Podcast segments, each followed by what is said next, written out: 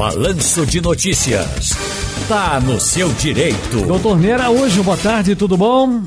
Boa tarde, Ciro Bezerra. Boa tarde para todos os ouvintes da nossa Rádio Jornal.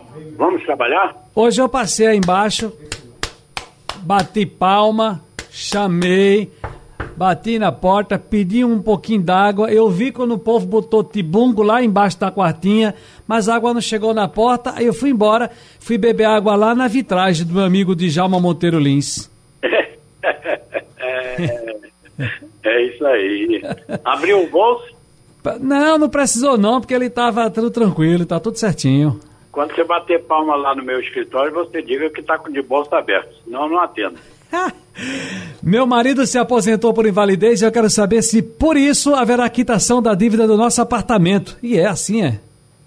É, Ciro, é, inclusive muitos, né, muitos, há milhares, a gente pode dizer, de aposentados que têm, por exemplo, um, um, a possibilidade de quitar o financiamento da, da casa, do apartamento, do carro, né, do veículo, e não faz porque não sabe. As pessoas não têm costume de ler o contrato. Então tem que ver. No contrato vem uma cláusula determinando que se houver a invalidez ou a morte, poder, é, deverá haver a quitação daquele financiamento. E é, é, o caso da aposentadoria por invalidez. Então isso é pacífico. Então as pessoas pegue o contrato, dê uma lida para ver se há essa cláusula. Se tiver, vá na agência financiadora, peça a quitação da, do seu financiamento e a liberação da hipoteca, no caso de imóvel. Tá no seu direito, Wilson. Boa tarde para você. Ciro Bezerra, boa tarde. Meu nome é Wilson, eu sou aqui do Cabo de Santo Agostinho. Eu queria saber como eu posso resgatar meus tempos de serviço, porque eu perdi minha carteira de trabalho. Aonde e como eu posso resgatar? Secretaria, Ministério do Trabalho. Doutor Ney. Bom, para fazer a devida anotação na carteira dele, deve ser a empresa onde ele trabalhou. Agora, ele pode coletar esses dados, por exemplo, na conta dele do FGTS, que ficou registrado esse período que ele trabalhou. No Ministério do Trabalho, por meio da Relação Anual de Informações Sociais, que é a chamada RAIS. São alguns é, locais né, e algumas formas dele fazer esse resgate. E é bom ele verificar também com um advogado previdenciarista se, se esse tempo dele está registrado no CNIS, né, que é o Cadastro Nacional de Informações Sociais. Se estiver e não tiver nenhuma inconsistência, ele vai poder contar esse tempo, inclusive, para a aposentadoria. Ele nem vai precisar se movimentar com a busca desse, desse registro. Então, procure o advogado previdenciarista para ele esclarecer. Se não tiver, vai lhe orientar o que eu passei aqui agora. Períodos uh, temporários de trabalho poderão entrar na minha aposentadoria? Poderão, sim. trabalho temporário, é, contrato de experiência, tudo isso consta é, para que, ou conta, né, para que a pessoa possa é, se aposentar. O empregado temporário é um empregado como outro qualquer. Está no seu direito, Laércio. Boa tarde para você. Boa tarde, Ciro. Boa tarde, doutor Ney Araújo. Aqui é Laércio Bezerra da Silva, do bairro do Ibura, Recife. É o seguinte, eu trabalho numa empresa terceirizada é, que pagava normalmente a insalubridade no percentual de 20% ao mês. Aí de repente eles cortaram essa insalubridade. O que devo fazer? Isso é legal? Como posso proceder? Agora nós sabemos o que fazer. Suspendeu desde o mês de maio. Aí falta pagar maio, junho e julho. Muito obrigado, boa tarde a todos e parabéns pelo programa. Doutor Ney. Olá, Edson. É, a insalubridade ela é paga no percentual de 10%, 20% ou 40%, considerado o nível mínimo, médio e máximo.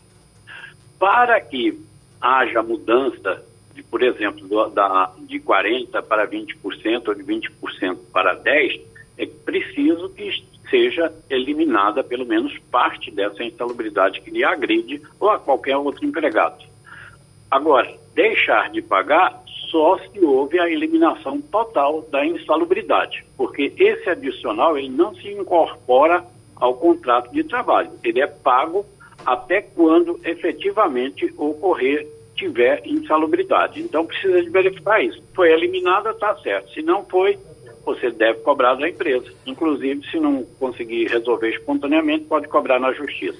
O doutor Ney, quem, quem, quem, eh, por exemplo, quem sofre com epilepsia, né? Já foi, antigamente era um bicho, ah, epilepsia, hoje em dia a gente sabe que não é assim, não tem nada a ver com o que já se imitou há 30, 40 anos atrás. Mas epilepsia dá direito ao auxílio-doença?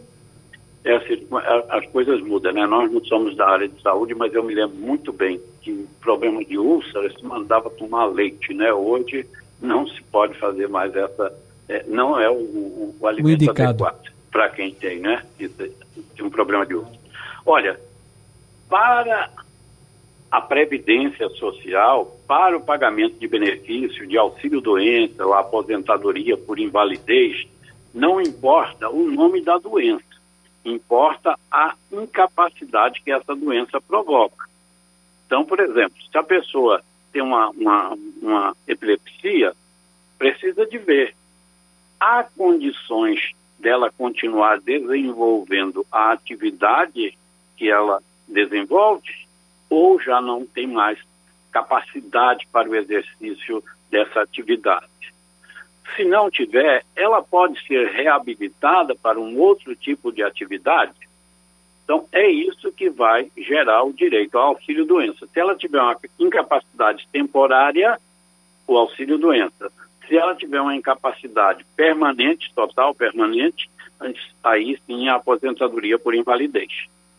Vamos ouvir aqui o Nado. Oi, Nado. Gostaria de saber do doutor Ney Araújo. Entrei com ação contra o INSS sobre periculosidade e perdi na justiça. Será que eu posso recorrer? Doutor Ney. Bom, nesse caso, você disse que entrou com ação contra o INSS e perdeu na justiça. Então, você deve ser perdido, foi indeferido do INSS e recorreu à justiça. Se a ação já chegou ao final, o chamado trânsito em julgado, normalmente você não vai poder novamente é, acionar a justiça pleiteando esse mesmo direito.